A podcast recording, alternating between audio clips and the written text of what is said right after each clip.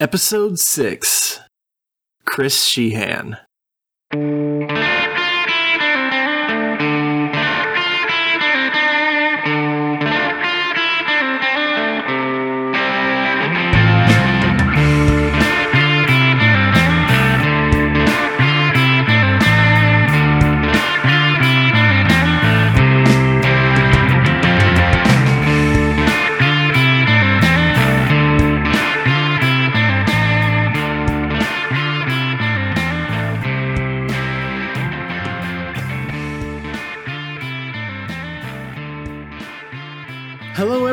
And welcome back to Creative Credit, a show dedicated to conversations with talent from across the comic book industry artists, writers, inkers, letterers, colorists, and more. I'm your host, Chad Vogelman.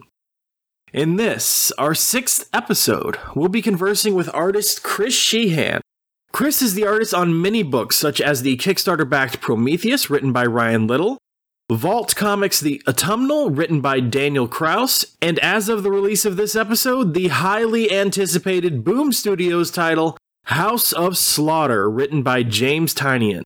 As this episode drops this coming weekend, Chris will be signing copies of his works, including The Autumnal and House of Slaughter, this Saturday, October 30th, 2021, from 9 a.m. to 4 p.m over at my preferred local comic shop, Bat City Comic Professionals, located at 4616 East Cesar Chavez here in Austin, Texas, for their small Pressoween. The signing is in cooperation with Kirby's Comic Art and will be a CGC Signature Series event. So bring your Chris Sheehan issues or purchase them there on site to be signed, remarked, or even submitted to be graded, authenticated, and slabbed. It was actually through my friends at Bat City that I was exposed to Chris's work via the autumnal from Vault Comics.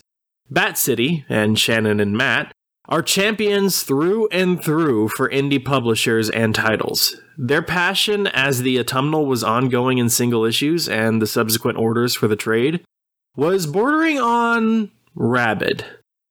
Well, Shannon and Matt from Bat City, as well as the rest of the Bat City family, have never steered me wrong, so when it came time for my monthly tweet thread about the upcoming solicited comics I plan on purchasing, I added the autumnal trade to my list. And it was through those tweets that the seed was planted for this weekend's very signing. I was absolutely captivated by the autumnal. Every page, every, every panel conveyed such emotion, and even the most mundane events within its pages held such a glacial combination of tension and discomfort. But I don't want to give away everything this episode contains here at the start of the show. So without further ado, I present to you my conversation with Chris Sheehan.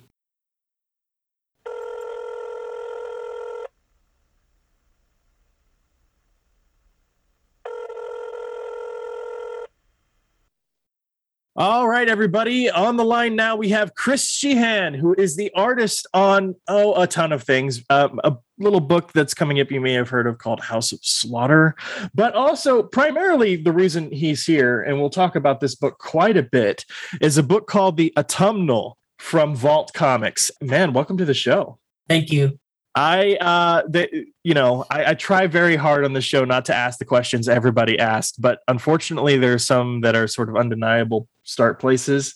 Uh, the secret sauce to success in the comics industry is uh, is unique to everybody. It feels like once a door opens for one person, it is then forever closed to everybody else to go that specific route. Uh, so, why don't you tell people how you got into the industry? I know that art sort of came uh, and and the comic book genre and, and medium in general sort of came a little bit later to you than maybe some others. Yeah, yeah, that it's true that uh, like breaking into comics is I, I, think I don't remember who said it's like breaking out of prison. Once someone finds a way, they they seal it up. Um, that's not exactly true, but but it, it's pretty close. Um, and I just I don't think that the reason is because they they like gatekeep that way, but I, I feel because technology is always evolving, that that way becomes oversaturated. So like back in the day, all you'd have to do is send your portfolio in to a publisher and then they review it and, and then you get hired or you would go to a portfolio review at a comic convention and they would review it and then you get hired or not.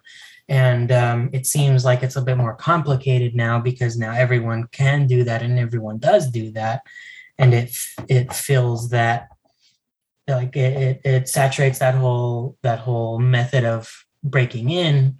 So i uh i think the best advice that i was ever given or that i ever heard i don't know if i was given it directly but it was basically just if you want to make comics then make comics I always kind of held on to that advice. So when I would, I, I, still tried to take my portfolio to editors and send my portfolio to publishers and and things like that. Um, but when it wasn't working, I just made my own comics and uh, I made little. I, I would make like one page here and there and put them on the internet, or even just draw stuff that's kind of comic book ish looking make I would make little portfolios out of it. And I think that advice is something that can still work for anybody. You do have to have the time. And um, that's, I mean, obviously what makes it hard, but you, if you keep building a new portfolio every six months, every year, or what's whatever, you, you'll, you'll grow as an artist. And if you work on comics as regularly as you can, um, you'll grow as an artist and eventually your work will be good enough that it will lead to paid work. And it's a it's a challenge um, for sure. That's not it's not just some easy answer because you do have to have the the privilege of having the extra time. But um, that's how i went about it. I i, I actually ended up um, like moving back into my mom's house and um, I was like, I want to do comics. So I'm just to like focus on that and getting good at drawing and getting good at storytelling for like the next six months or a year or however long. And from there, I, I started working on things that were like funded through Kickstarter, um, a book called Prometheus I did with Ryan Little, which um, I'm still slowly working on in the background. Um, it's, a, it's a small mini series, um, but I really, I love it. And uh, I um, that doing that led to working on some anthologies with some friends I've made in comics, and doing that has led to getting on uh, the radar of Vault Comics, which led to me working on the autumnal with Daniel Kraus.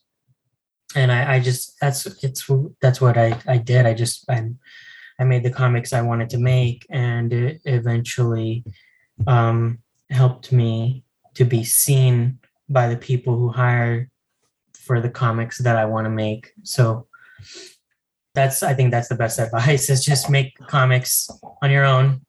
Yeah, I think I think that's something that I pick up with a lot of different people I have conversations with in, in this. Uh, whether you're a writer, artist, uh, colorist, inker, letterer, doesn't really matter. There's though the though the pathway into the industry is not the same for everybody. It seems one of the main things that is is consistent for everybody is tenacity. Mm. I mean, regardless of whether you get great feedback or not, you can take that constructively, you can make changes and adapt, or you can just keep doing what you feel you're good at and whatever that leads to for you tenacity just seems to be that that guiding principle. And i know through listening of other interviews that you've done uh, and reading some others that i saw online you did take a bit of a break before you decided to come back to comics but you it, you know you you felt that you missed it. So i think that's very unique that you i mean you financially taking a break from anything and going into the the regular world to get a regular job is is one thing but i think when you have that moment to like oh i miss this. I this is what i want to do. That realization that had to have done something to keep you going a bit more than just grinding in the comics industry and not having that realization moment that this is what you wanted to do. Yeah. Yeah definitely. Um and you say tenacity. I, I like to call it spite. Um i think a lot of us are are have have too much spite to quit. um, that's the only reason we make it further is we're just people tell us we can't or it's too hard or or uh, it just is hard, but we we're just too filled with spite to not stop. You know that rings super um, true uh, because I, this I'm not an artist or anything like that, but I was when I was in high school, I wasn't doing the best in, with my grades, and I grew up on like three acres of land out towards Dripping Springs or whatever. And uh, I was helping my dad build like a, a, well house because when it freezes, obviously, you know, we want to make sure everything's staying warm. So we were laying the foundation, and my dad was just having a conversation with me. He goes, "You know what, Chad? I give up. I give up on you. I don't. I, we've done the summer school. We've done like I don't. I don't think you're going to graduate with the rest of your classmates." And that was the moment, not everything else, but that was the moment when we were laying that foundation. I wrote Chad class of 05 in the concrete and I graduated on time out of spite. Yeah. you, don't, you, don't, tell me I can't do this. I I'll show you I can do this. yeah. Yeah, I think I think I I was the I graduated high school for the same reason. Um just to just to say I did it. I felt like I didn't really need to do it, but I I um I did it just because I everyone said that I was like I was on the edge of not making it. Um so yeah, I don't know. I I, I think a lot of things I do are, are for that reason. I um when I did take a break from trying to break into comics, um, I was in sales and marketing and um, a lot of the little successes I had there. Were also for the same reason to were just spite fueled. Um but uh I, I i i wasn't i wasn't happy and i missed i did miss comics and i'm glad i came back and really gave it a real try. And um i'm i'm happy to be here. I love telling stories. I even if even if i don't make as much money as i could possibly make in the real world um, I am happier for sure. I mean, I've I've definitely discovered as getting older that that's that's really what it's about. You know, before my current job, I refused to take unemployment because I felt you know whatever way about it like i was living off the government or something like that but before i got the job i have now i was like you know what i am so sick of getting a job just to pay the bills let me yeah. find a company. And I've, I've, you know it turned out better than i could have hoped. So yes uh, to anybody listening out there passion and tenacity don't just go for paychecks. Yeah. Uh, i mean but, we, we we deserve to be paid more and that should that's definitely a point that i like to make as often as i can. For sure. We shouldn't just do like i think it's good when people quit for reasons that have to do with finances because obviously you deserve that. And and if you find something better please do that because it'll help our industry realize that there that there there aren't problems with it and a lot of it has to do with pay. But um i just for me I, I am happy and i do have like the i also have the privilege of having a partner who does have a um a job with like salary and benefits. Um, and I think that a lot of uh, comic creators who are happy in comics can say the same. Um, so it's that's just luck on my part. That's nothing that I did, but um, I do still continue to believe that we we deserve to be paid more, and I'll I'll be loud about that for sure. Yeah, I agree with you. That's part of the reason this show is called Creative Credit. mm-hmm. uh, you know, I, I, get real sick of, because uh, you know, let's, let's let's let's touch a bit about it because we're not going to be able to actually talk about what's in the book. But House of Slaughter number one is the best-selling original comic book series in Boom Studios history after yeah. Keanu Reeves's Berserker, with retailers having already o- ordered over 460,000 copies, and Boom had to push back the release a week to account for that. Um, that's a massive book. That's massive numbers. As a fan of Boom Studios for a long time, that is incredible to me. As somebody who picked up Berserker, that's incredible to me. Um, but you know this this kind of thing happens is you know this big book is going to happen and people will say things like Tynion's new book is coming out it's yeah. like but he's not the whole crew you know there's a right. there's a whole other section of this book than the script that you're missing here and uh I, and uh, let's talk a bit about your your your team over there. So of course Tynion huge name right now. Um mm. but let's talk about the rest of the crew while we have you here.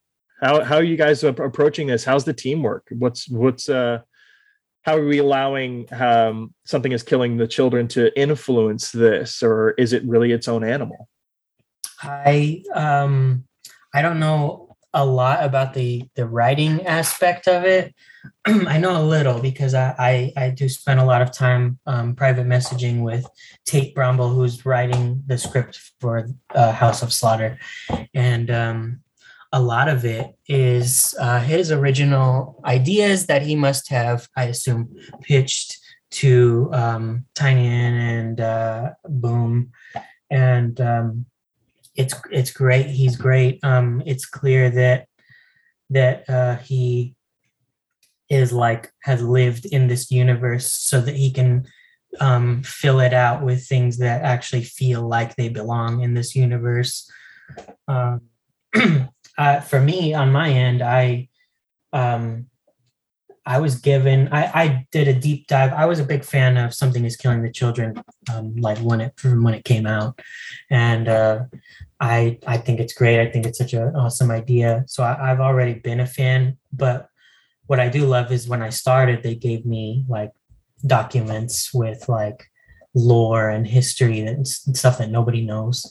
And uh, I can't obviously talk about it, but that's helped me a lot to fill out this world. And I assume that has a lot to do with how the, the writing process has been as well.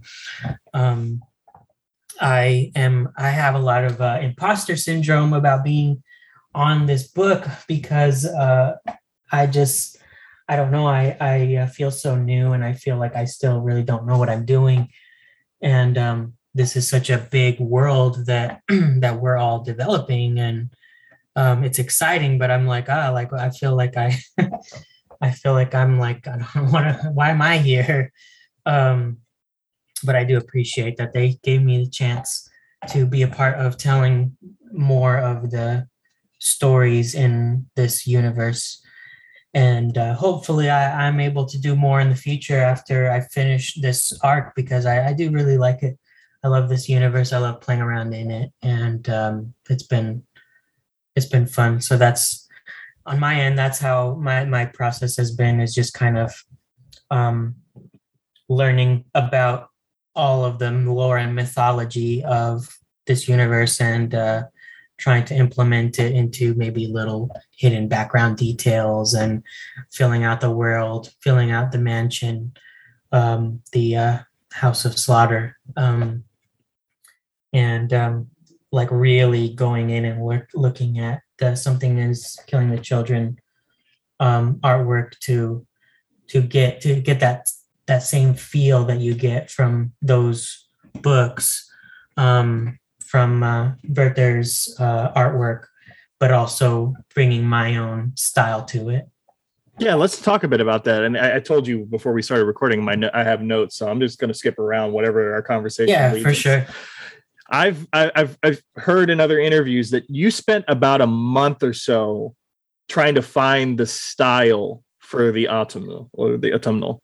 Um, mm-hmm it's it's one thing to execute a scene as described by the writer in a script uh, and kind of you know display those moments in in whatever unique way you have it's it's another to find and and settle on a style because it's it's going to set the tone for the whole book. You're going to have to do your art in that specific way. So maybe in some way uh, the the the technicality of it can i pull this off for however many pages for however many issues consistently from start to finish is one mm. thing. Can you describe to listeners who may not be familiar with kind of the work that goes into kind of creating before you even get the first issue on the stands the what is involved in selecting a style for an entire project like this. Because especially with something like house of slaughter I, going back to that for a second i th- i would think that you'd be very tempted to ape the style of something is killing the children so that the two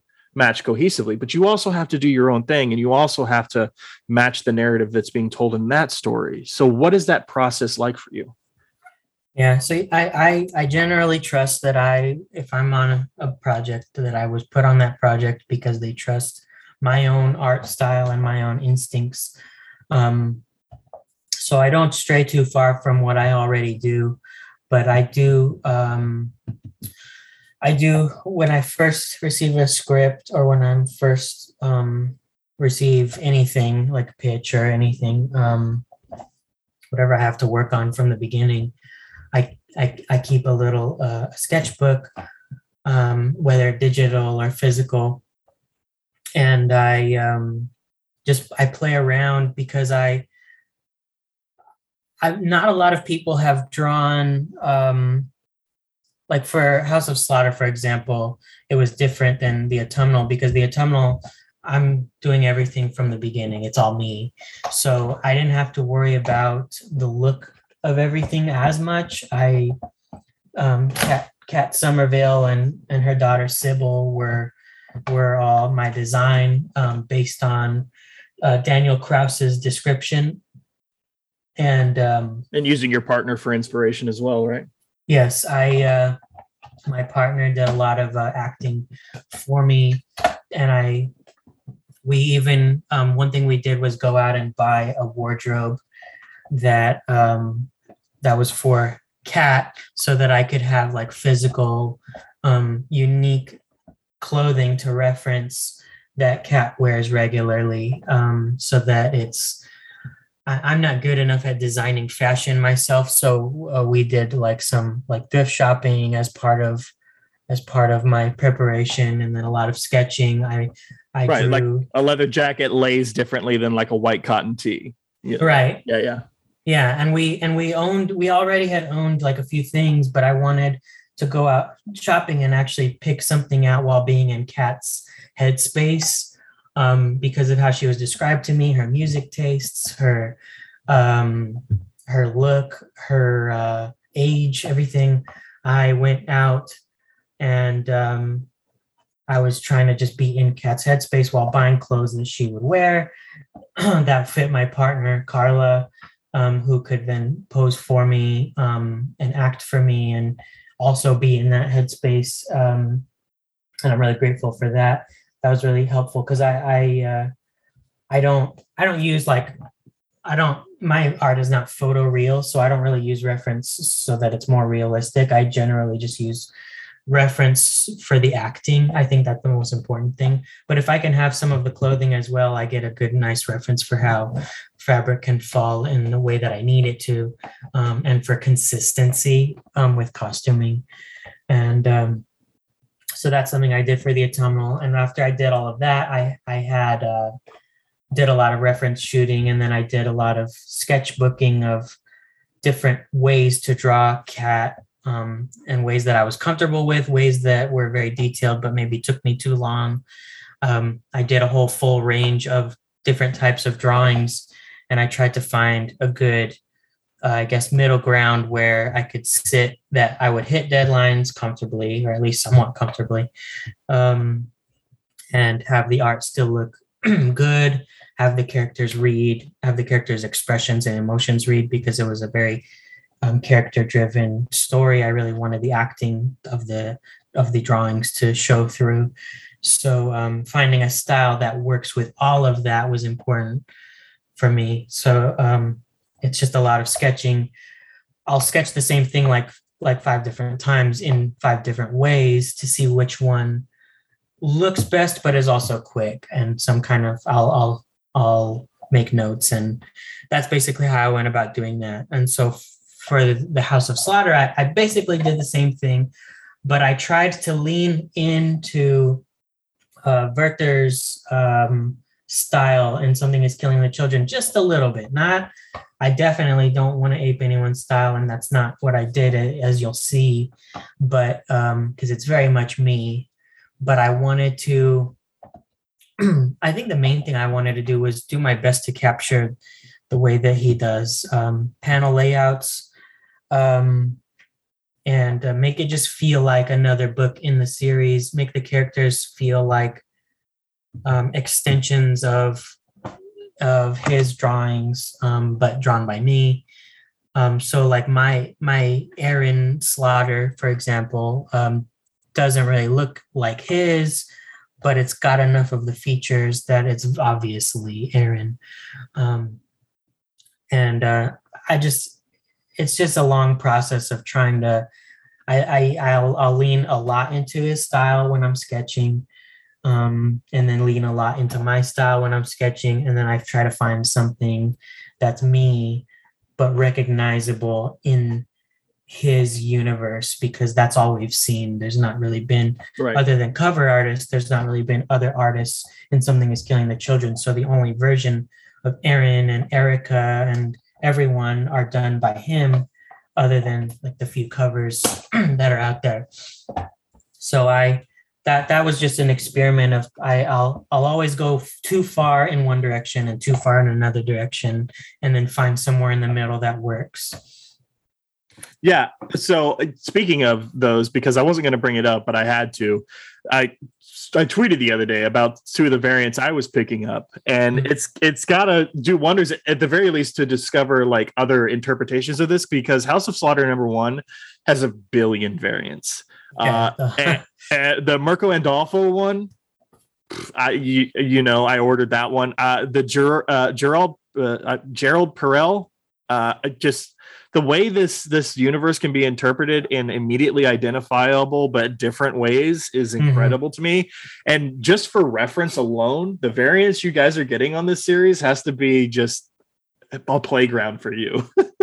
yeah i i actually pull a lot of inspiration from the variants because they're different takes on the characters and that helps me find a happy place to draw the characters my way that are still recognizable um um there there was one there was one i think it was tony uh tony in I'll have to pull it up on League of Inf- Comic Geeks. Infante, Tony Infante, I think is how you pronounce it. Um, he did one, and it's of the character Jace, and uh, I really love how he drew uh, Jace there.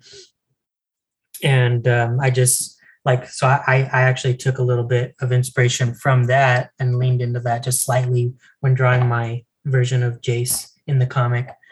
Um, and it's yeah i definitely i feed like off of the inspiration of all these covers i'm it's crazy i don't even i don't really know how variant covers work or or anything um because i'm like new to i'm new to being a comic artist but i'm also new to being a comic reader um and uh seeing all these variants has been crazy to me but what's what's crazier is seeing some of my favorite artists ever doing variants for a book that i'm working on that's like a that's a big deal to me.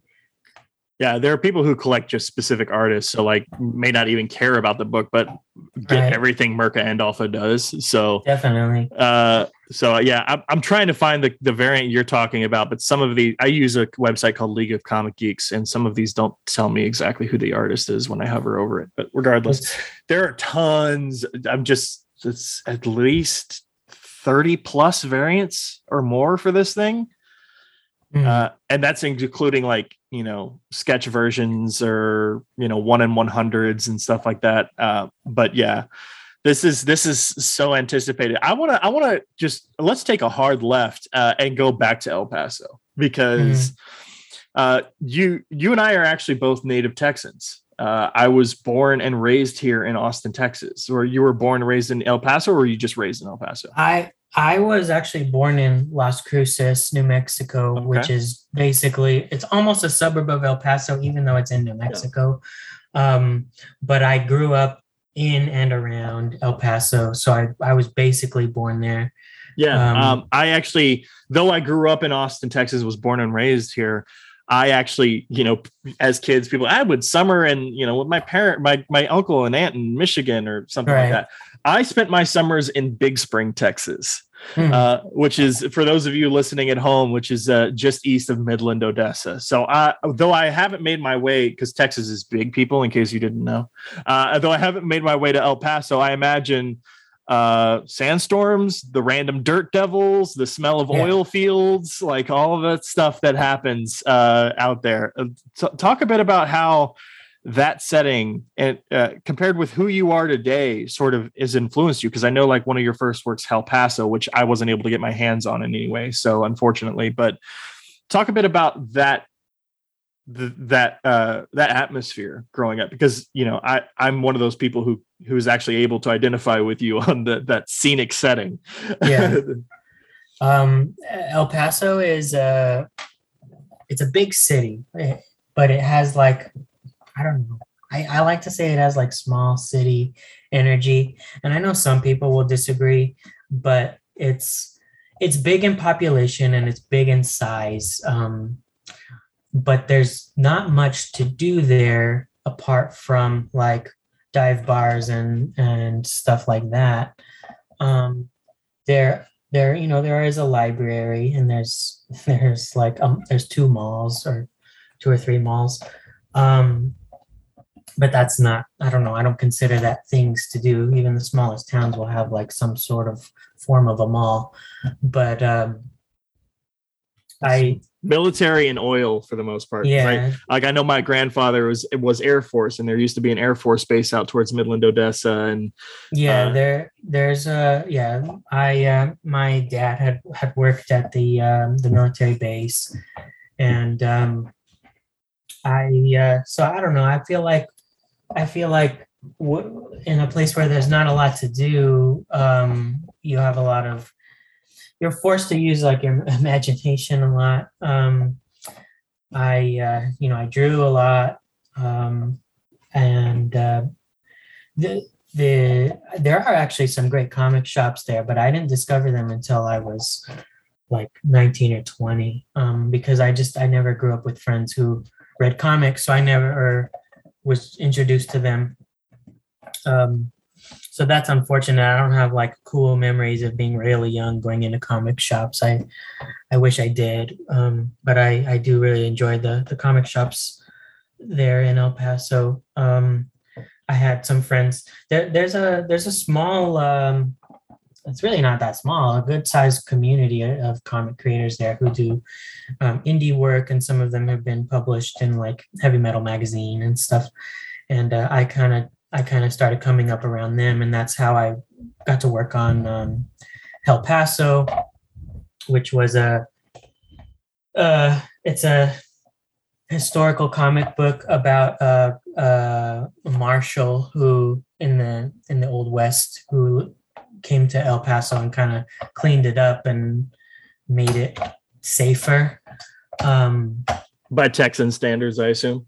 yeah, of course. And um, it's a, it is an interesting story because this man, his name is Dallas Stoudenmire, and he would have he would have been as famous as people like Pat Garrett and um, these others.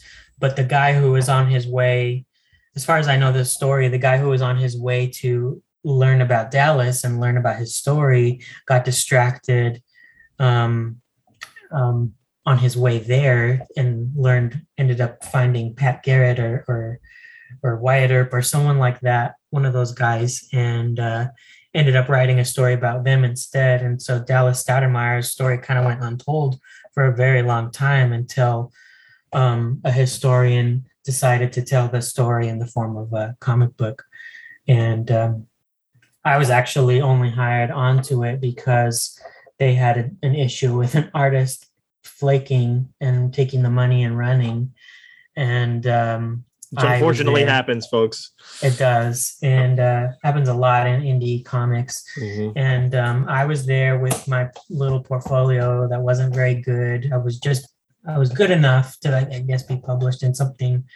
Um, but I, I wasn't, it's not that great. The work isn't that great.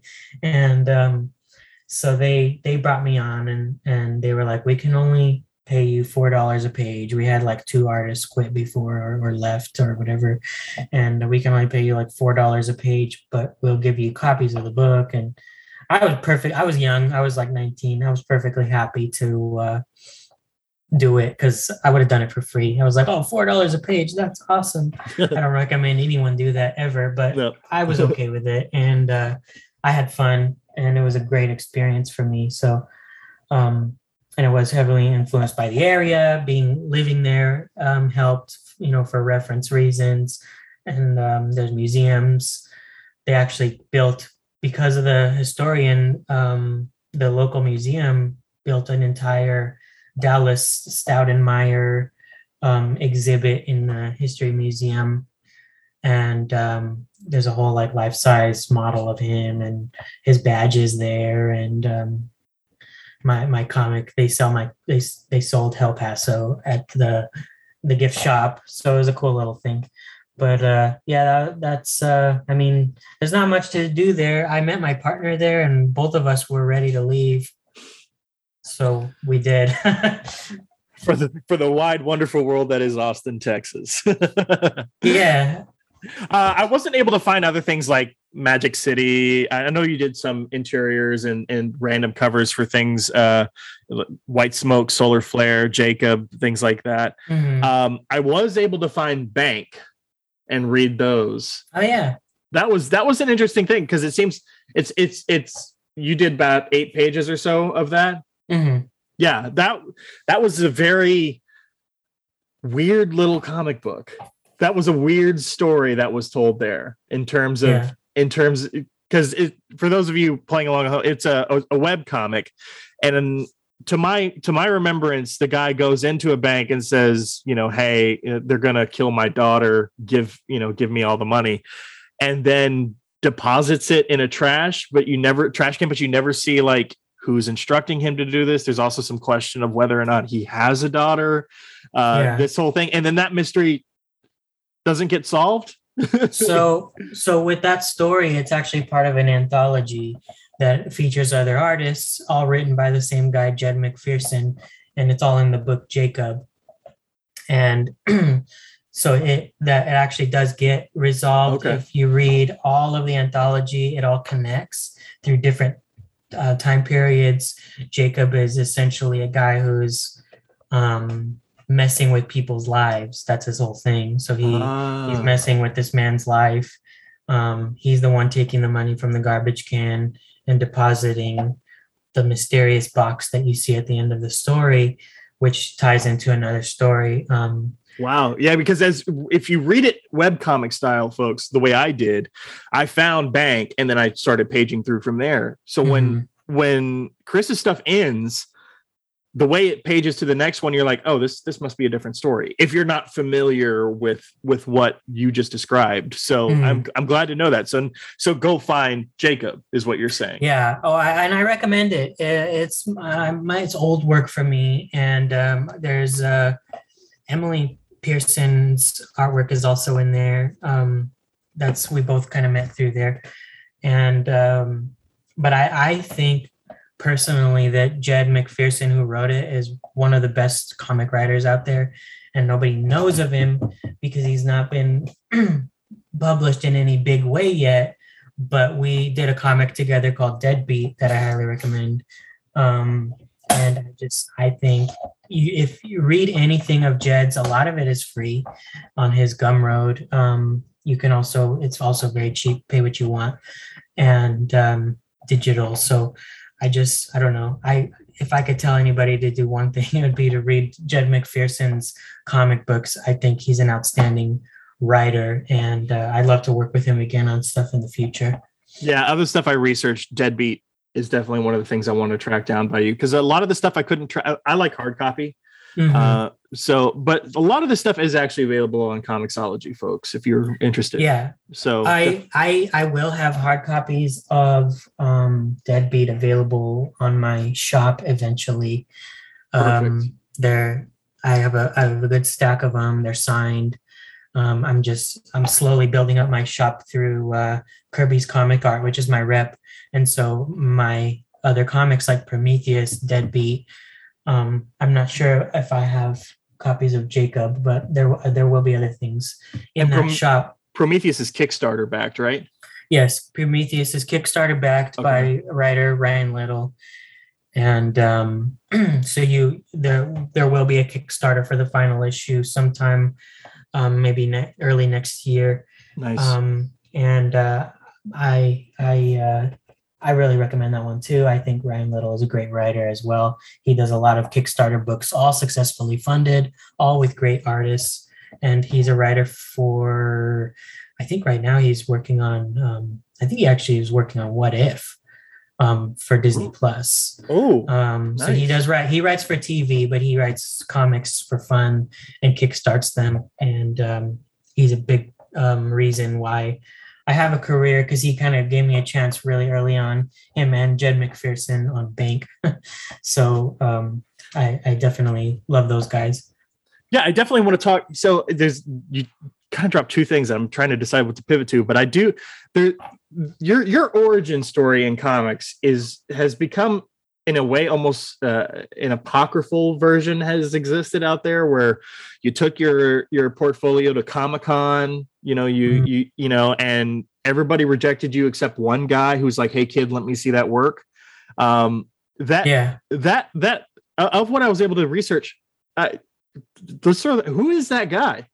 Who is the so, comic artist that gave you so much uh that that if it weren't for his feedback it may things may have changed for you, right? Yeah. So his name, and I will definitely probably butcher it. Um, so I, I went just to to kind of give that story. I yeah. went to Comic Con for the first time after I graduated uh, high school. So I was 18, and um, it was the 2009 San Diego Comic Con.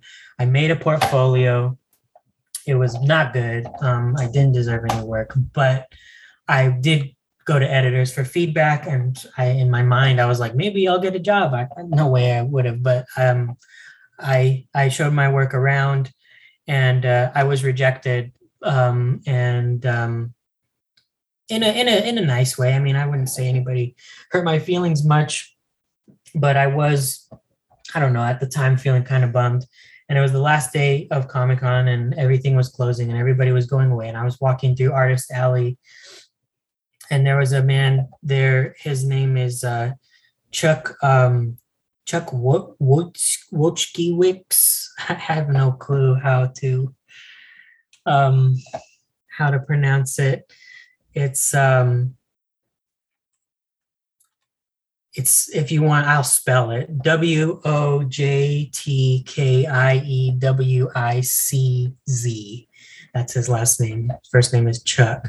And he did storyboards for video games storyboards for movies.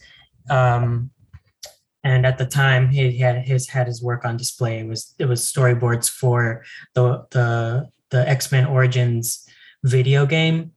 Um, I remember it clearly because I remember he's, I was just looking at his work and he stopped me and said, Hey, is that a portfolio? Can I look at it?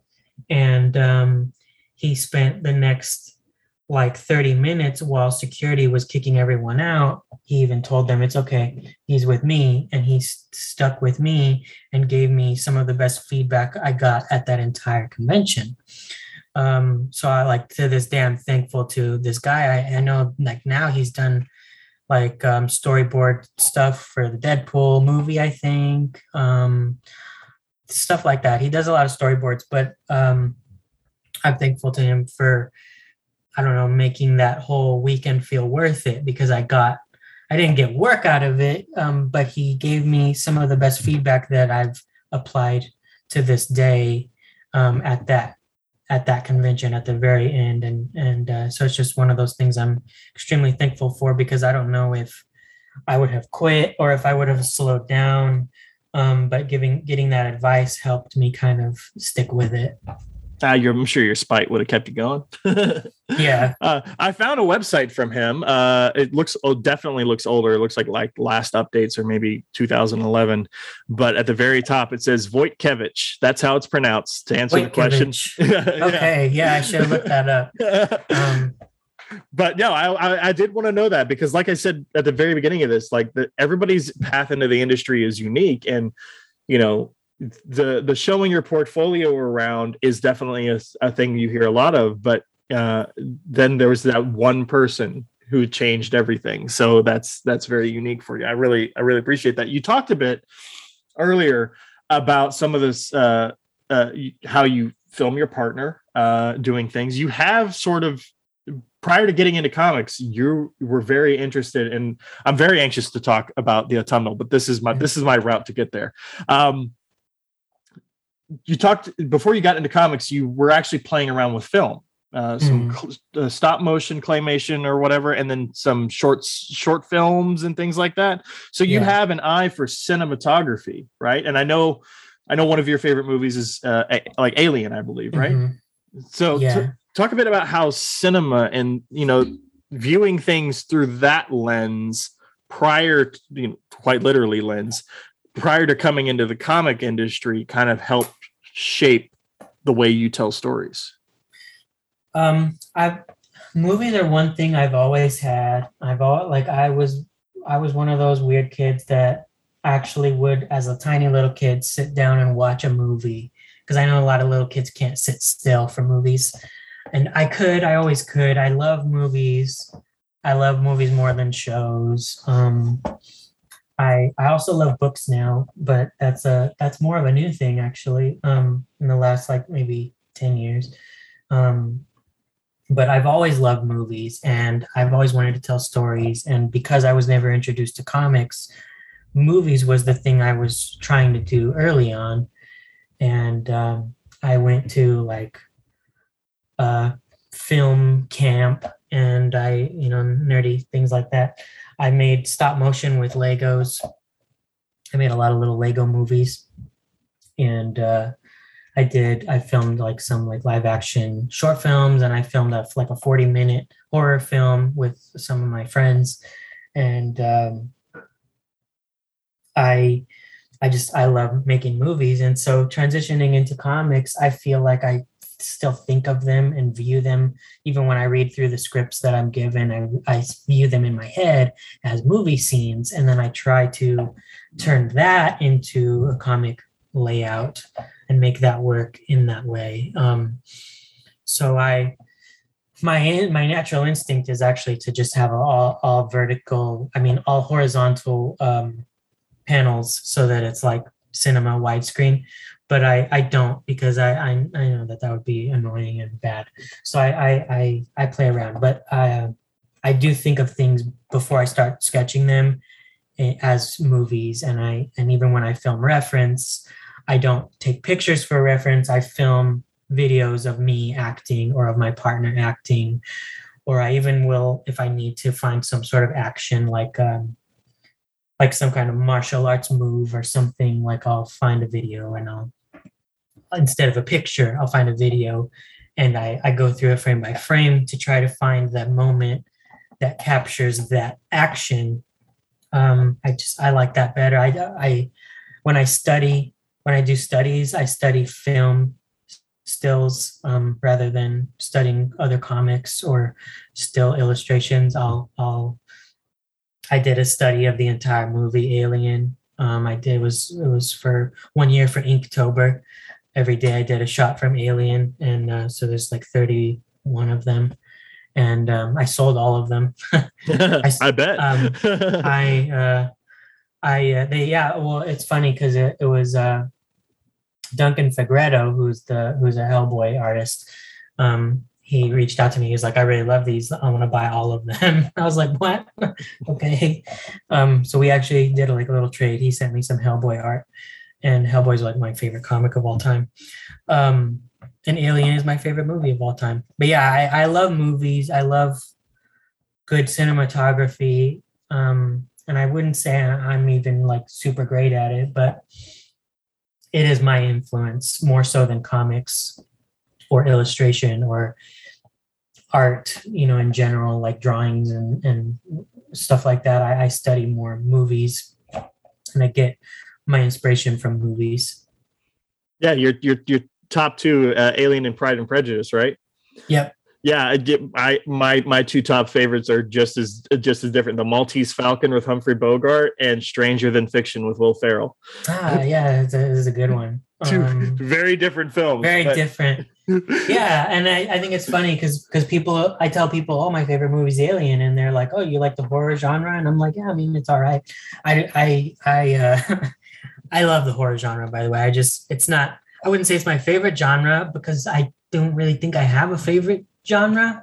I just love a good story and I love especially a good movie with great shots and great music. And I think Pride and Prejudice is just one of those movies where every shot it, it looks like a painting and the music is is beautiful. And I'm not even into period pieces that much, but Pride and Prejudice is such a great movie that it's in like my number two spot after Alien. So it's kind of funny. Yeah, yeah. I just the for for me like stranger than fiction just the way that story is told the perspectives uh you know will ferrell is usually a very comedic person and, and obviously there's comedy in that movie but there's so mm-hmm. much there's so much heart and angst and struggle in that film that is just below the surface if you take the time to look. And then there's like clever little witty things like when he I'm assuming you've seen the movie.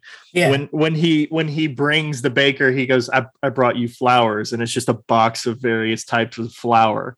Yeah. Uh, and I you know, just things like that. Um yeah, just yeah, I, I I can totally see just becoming obsessed with with various aspects of things, and it really plays into, as I said, I was going to use this to pivot to the autumnal because, man, uh, this for the listeners playing along at home, and for Chris, I'm not as familiar with Chris as I have everybody else I've brought on the show thus far.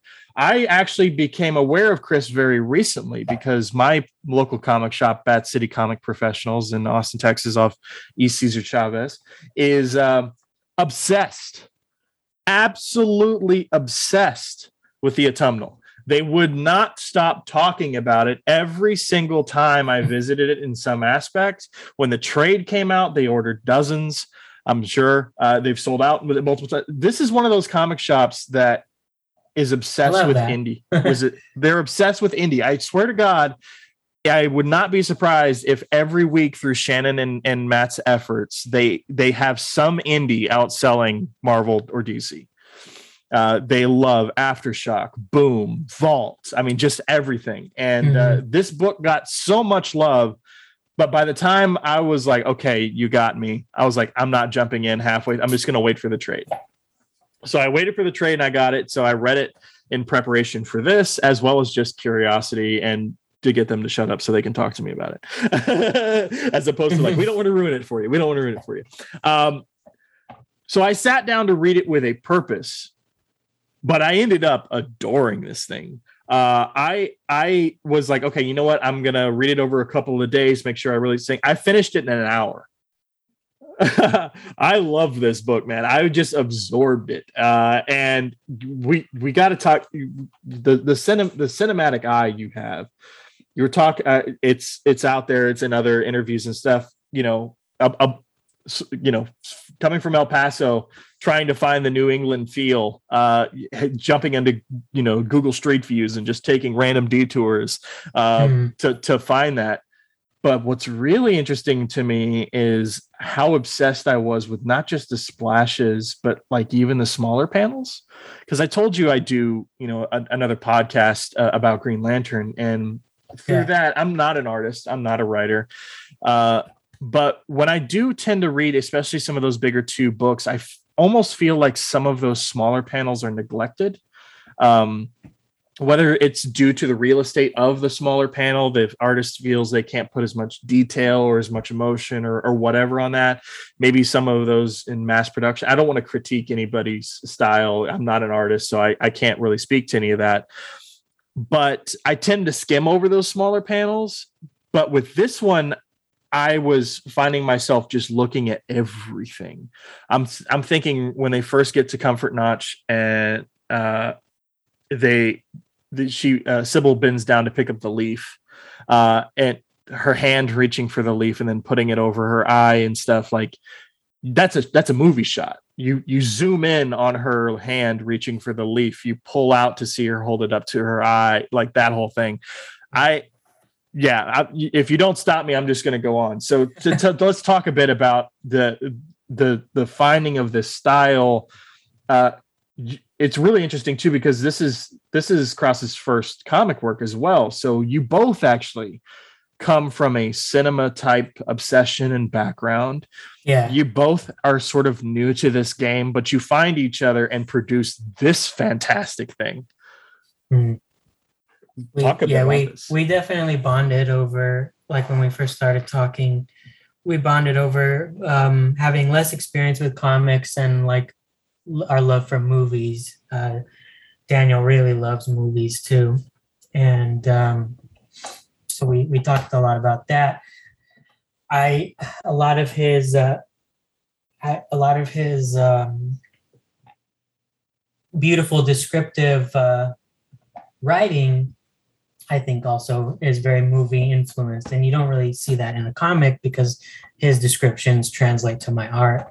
But um, if you read any of his novels, he's definitely very, he'll, he'll paint a picture with words very well and that's how his scripts were written for me so a lot of it um, is is him writing a great script and um, him writing it in the way a movie would play out also me thinking of it in a way a movie would play out i think helped create something like really interesting um, with this. Um, so yeah like i i i think that uh it was just a it was a good it was a good team. It was a good team uh, between me and him and jason Wordie and um um and um, Jim Campbell. I we we made something that I really am proud of, and uh, it's really unique. And I I like that we I like that we were able to talk a lot about movies while making this this comic. And uh, I I don't know. I guess I I suppose the influence is there. I, I suppose people can see it. Yeah, I mean it's it's you know, you talked a bit earlier about being on House of Slaughter and the imposter syndrome. It, this uh, you've done lots of great work, man. I don't mean to belittle any of that in any way, but this is forever your resume. This is what you hear. Yeah. this, uh, this is. Uh, I was. Uh, I'm not. I'm as you can see, I'm a superhero kind of guy, mm-hmm. but I'm I'm big into indies, especially over the past several years. Uh, and for some reason, horror has become this thing for me, like the Silver Coin or Homesick Pilots. Um, yeah, uh, A Wave Blue World has been doing this music horror anthology called dead beats, which I've been obsessed with. Mm-hmm. Um, and uh, I just I I I can't get enough. And this man, this felt this fit so beautifully. Uh, you were uh, i mentioned the the google street view stuff what's very interesting to me and i i did actually hear you know I, I, picked up on this and then i heard you mention it in in an interview is is the setting is a character the the the houses the uh, you know the locations the town itself the woods that's a character yeah. and part of it you could attribute to you know kind of the leaves being gateways or eyes for for the care for the I don't know how much I want to give away for anybody who hasn't read it, but but also like they I'm trying to think of how I want to word this. With people may be fascinated about the idea of using Google Street View to drop in and get a feel for what a you know northeastern type town would feel like. But what people may not realize is the feel that you capture here in terms of look may look north northeastern small town, but also the feel is very familiar to anyone who's familiar with a small town. You and I know living in Texas, travel Texas, the town square has a feel no matter where you go. Yeah. That you talk about El Paso being a big city but still feeling small. There's there's a there's a distinct almost undefinable feel yeah. to those towns and somehow you captured it and I don't I don't know how you did it, but you did it. Uh, and uh, it was maybe talk a bit about that. Talk how do you capture feeling in setting as opposed to emotions on someone's faces? That's a good question. I I think that uh, because it's it's one thing to just explore through Google Street View or go there even, but I I wanted it to be recognizable as comfort notch a place that doesn't exist i wanted you to go that's comfort notch like when you see it and every time you see it um and i think I, think a lot of it a lot of it is what jason brings to the color um especially those like autumn colors and i think a lot of it is um I did a lot of like like I said with characters. I do a lot of studies. I did a lot of I drew a lot of trees before I started working on this. I drew a lot of leaves. I figured out ways to draw a lot of leaves to that didn't take me so long. Um, and um, I think that how you present the town has a lot to do with how you present the people in the town the buildings in the town. If anything seems like it's like like maybe a tree that's looming over a building or a person in the background who's staring at Kat because she doesn't fit in. Um, when I when I mention how the town has its own personality, how the town is a character, a lot of it is has to do with the people, how they dress, um, the library, the the design of the library. Um, yeah, the library is like a. I just, I'm you, you're talking about it, and obviously I recognize it, but I'm just now thinking the library is a very dark place. Mm-hmm. Yeah, that's that was yeah, like in a movie where things are unrealistically dark or unrealistically lit. Um, I think uh, Jason Wordie did a great job there. I, I like the dark, like it doesn't make sense that the library would be that dark. It's, you exactly. See, you have to see the books on the shelves, but it, it gives it this like like you shouldn't be here feeling. And when you're in the down in the town square, which is beautiful, beautiful buildings, little bakery, um, little shops, but everybody's looking at you like, "What are you?"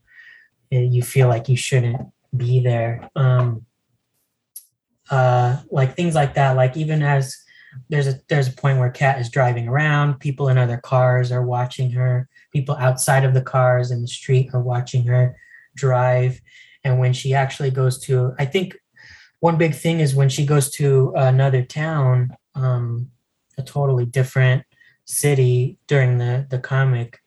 Um, yeah, it feels the, completely different. Yeah, yeah, it feels completely different than Comfort Notch. And I think that helps the juxtaposition of those two locations. The people are not staring at her there. Um, there's more uh, diversity. There's more um, people of color in the in the bigger city that she ventures to. Which um, says something Sybil points out in Comfort Notch, yeah. Yeah. It's gloomier. It's um it just looks more normal, like what you'd expect any city or town to look like. And Comfort Comfort Notch is almost too nice. I think that's another point that I tried to make.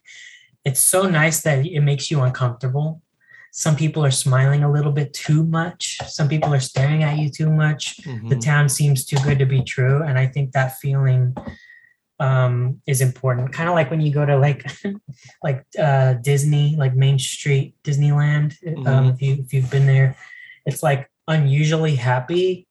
Yeah, they they they architecturally try to capture the feel, but they get the feel way wrong. yeah, it's yeah, it's like elevated too much where it's fine because you're there, you know, you know where you are and it's not a real yeah. town, but it has this like almost like eerily like am i dead? You know like yeah. if you were there alone especially you'd be like did i die? What is this? Um comfort notch is just a weird place like that where it doesn't quite feel real and that's kind of what i wanted. I wanted it to be have this weird feeling where it feels like a real new england town but it also feels a bit off but you can't put your finger on it and that's kind of what i went for. And i went for it in a lot a variety of ways in the people the buildings the the the way the trees kind of hang over and the branches kind of claw out at you in a way. Um, the way that it, the, the the the the most of the traffic that you see in the town as far as cars go are where you come in and out of the town. Mm-hmm. um, like you see the the truck with all the logs leaving the town going in the direction that um, Kat and Sybil came from and uh, it's just I don't know. It feels like a weird, like eerie place that you shouldn't be in. Um, yeah, not a so town, I, not a town, but like somebody who, you know, their their happy memory of a town made manifest, but feels yeah. so inauthentic because there's no there's no obvious, you know, uh, deterioration. Like you know, when you when you remember something, you think of it in its brightest light, right? You don't mm-hmm. think about oh, that one panel over there had some mold on it. I remember there was a bit of wood rot over there, you know, like things like that. You just picture things in their idyllic setting. Yeah. And, and it's just this unsettling ideal idyllic world that, yeah. That yeah. Great. And we did the reverse here where Kat is remembering terrible things. Right. Or not remembering anything at all because she blocked it out because it was a ter- she had a terrible time. But yeah. then we get here and everyone's smiling and nice and giving her things like giving her an entire car and giving her an entire house and it's like oh okay like this is too much nice, it's it feels wrong because Kat's memories are different. So it's almost like the reverse of that, where your nostalgia was wrong, whereas her, uh, whatever her memories were, they're the opposite of nostalgia, and it turns out to be nicer than she remembered, and that makes her uncomfortable. Yeah, yeah, exactly. No, yeah, hundred percent. And and uh, like Trudy's house, or I guess now Kat's house, like Yeah. I've I've seen that house. I've been in that house. Like Mhm. I I I can I can picture standing across the street and looking at that house. like I, I I know that. That's Yeah, that was all very familiar, and I think that kind of I you know it's it's so interesting how just setting can lead to horror as opposed to actual you know blood guts whatever on this on the panel just those little touches that make you go i i'm not comfortable i'm looking at a leaf i'm just not comfortable yeah. Why am I not comfortable? Yeah, that's and that's why part of why my favorite movie is Alien, because most of the movie, um, you don't really there's you don't see the monster. yeah and I think there's something to that. There's there's one scene in particular where the alien is hanging in a bunch of chains, and he's in the shot. He's 100% in the shot, but you don't even know if it's your first time watching it. You don't even see him.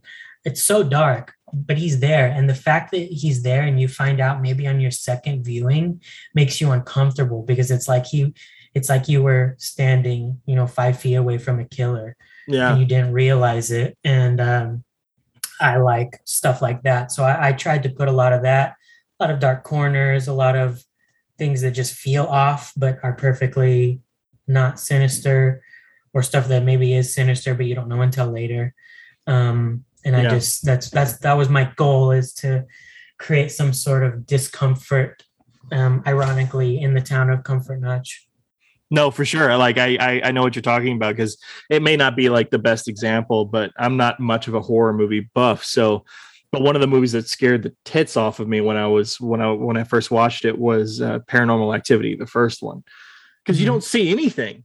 Mhm. It's just things happening, sounds, a presence. Like you know, because of uh, the cinema, like uh, the the bass will suddenly increase in the atmosphere of the room, and then so so that you get through watching that, and then every little creak in your house, you're like, "What was Yeah. that?"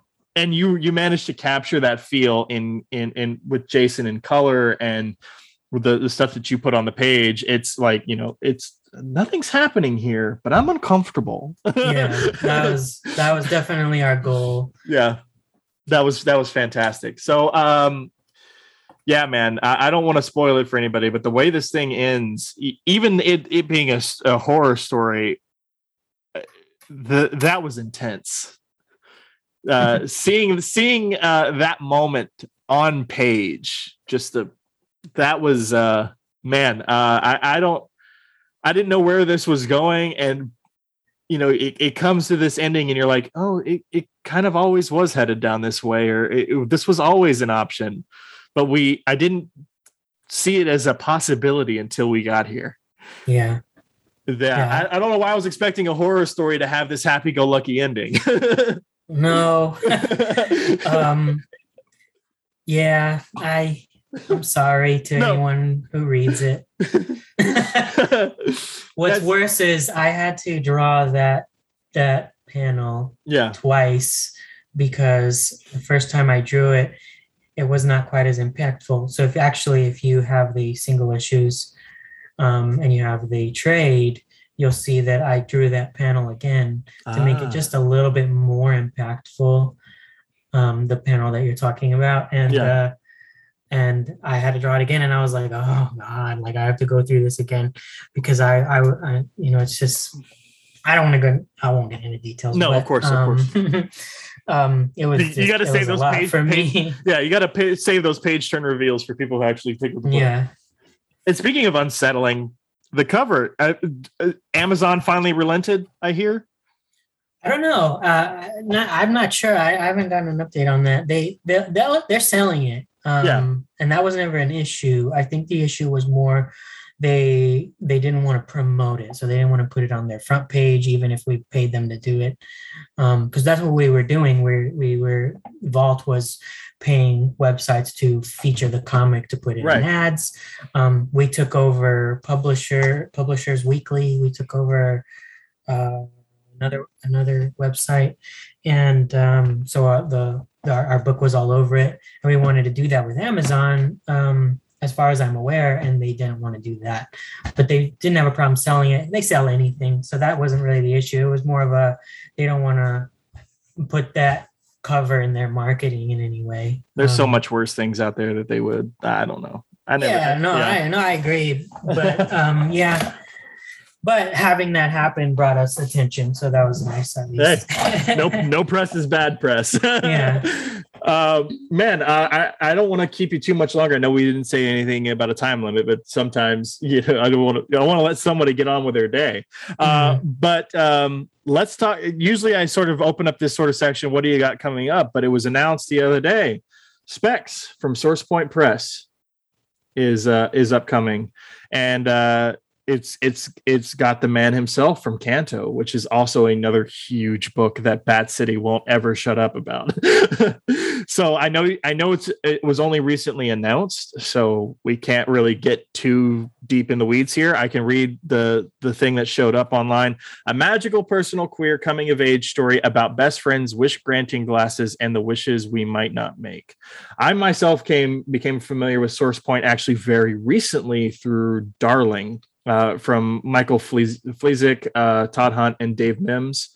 Um, I mean, you're just you vault uh, to boom to now Source Point. Uh, you're you're you're going everywhere, man. Talk ab- whatever you can say, allow or allowed to say about this upcoming book. What is this? Uh, what new challenges is this bringing to you? Um, I I can't really say anything about that one because it's going through some changes at the moment. But um, I am excited to work with David um, from Canto because I I think he's really great.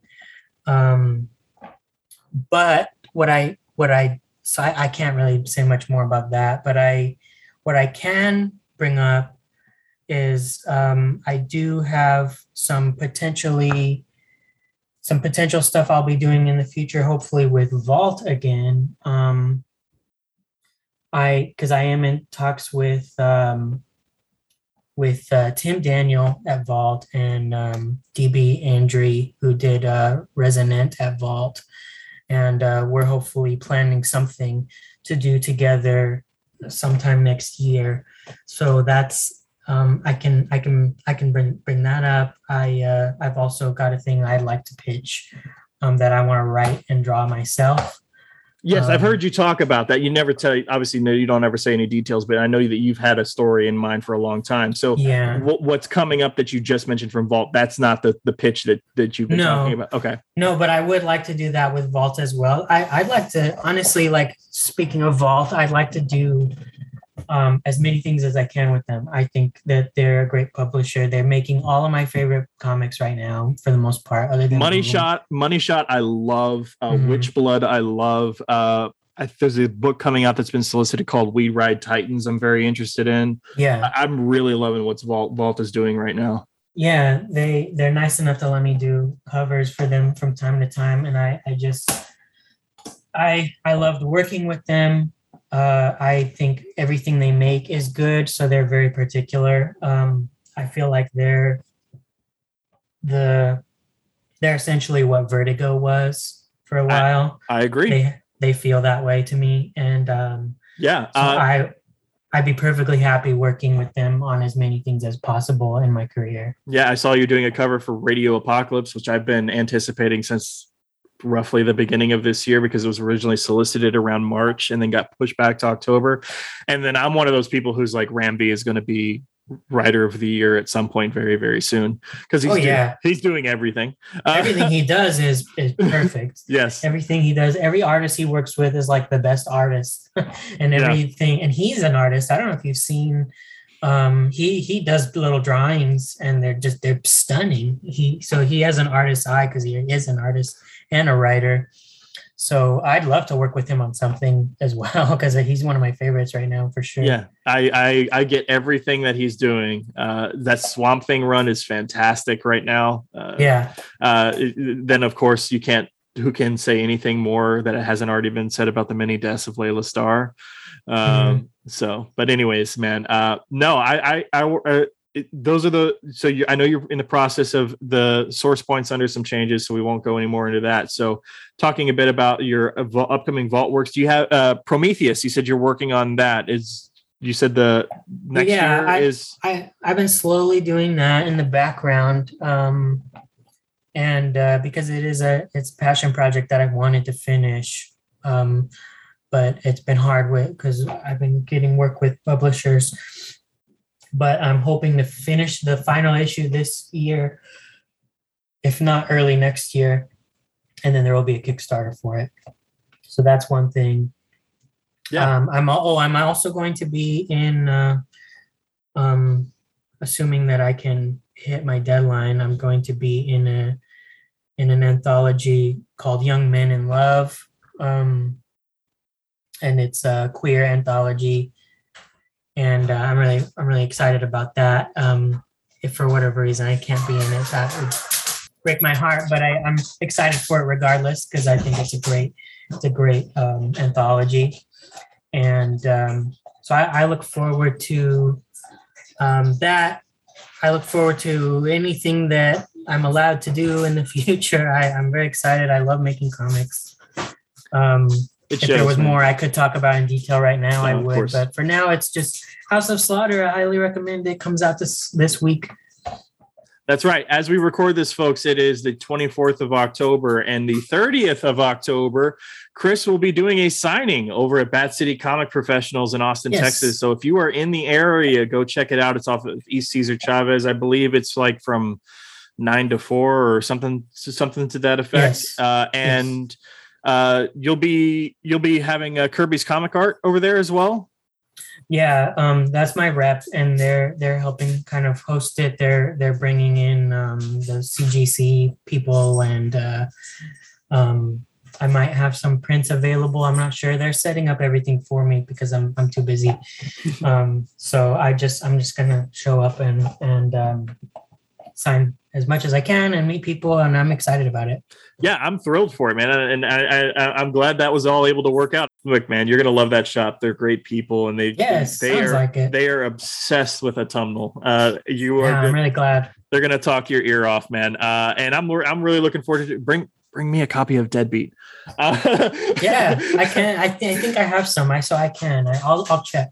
Uh, I don't know yeah. if I sent them away or not, but I, I should have some. Yeah, this episode will release at the very least the day before. So if you guys out there listening are in the Austin, Texas or Central Texas area, head on out to Bat City Comic Professionals in Austin, Texas, uh, and bring some stuff for Chris to sign. Uh, and CGC, as he said, will be there to authenticate the signatures, get things slabbed, and everything for people if you want that. House of Slaughter is a massive book, uh, and uh, I can't wait to read it, man. I know we've got lots of stuff uh, in the works, and uh, man, I just I can't I can't thank you enough for coming on the show and, and talking about this with me. Yeah, I appreciate it. Thank you. No problem. All right, guys, we'll come back from break in just a moment. And that was my conversation with Chris Shehan. I want to again thank Chris for taking the time out to speak with me about his career thus far in this industry and being so willing to take that conversation wherever it may go. Be sure to pick up House of Slaughter number one from Boom Studios this week if you haven't already. And if your local shop happens to be sold out, you absolutely cannot go wrong with the autumnal trade.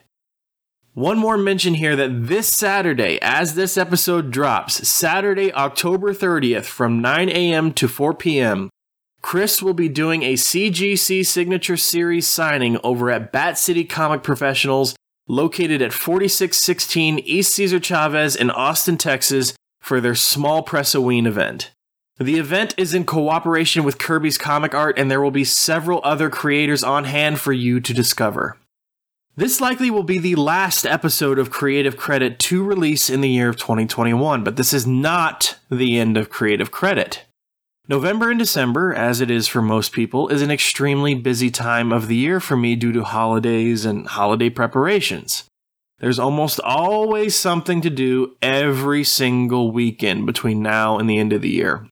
And in mid November, I'll be welcoming a new niece into the world, so I'll have a new little member of the family to obsess over alongside my nephew Dean.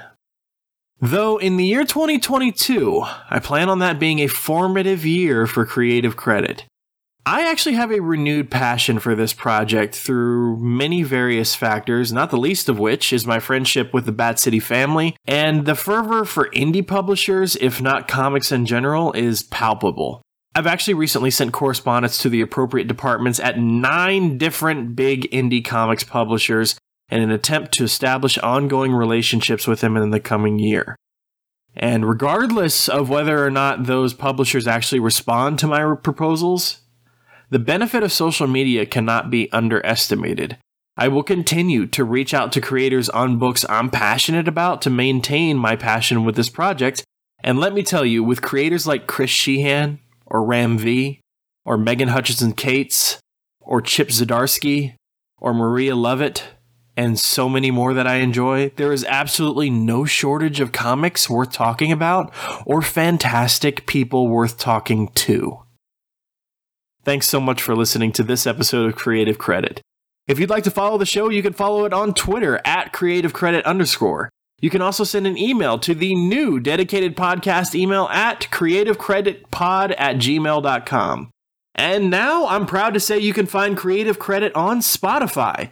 So until next time, remember Marvel or DC, television or film, print or digital, we're all comic fans. And as Harper Lee once wrote, real courage is when you know you're licked before you begin, but you begin anyway and see it through no matter what.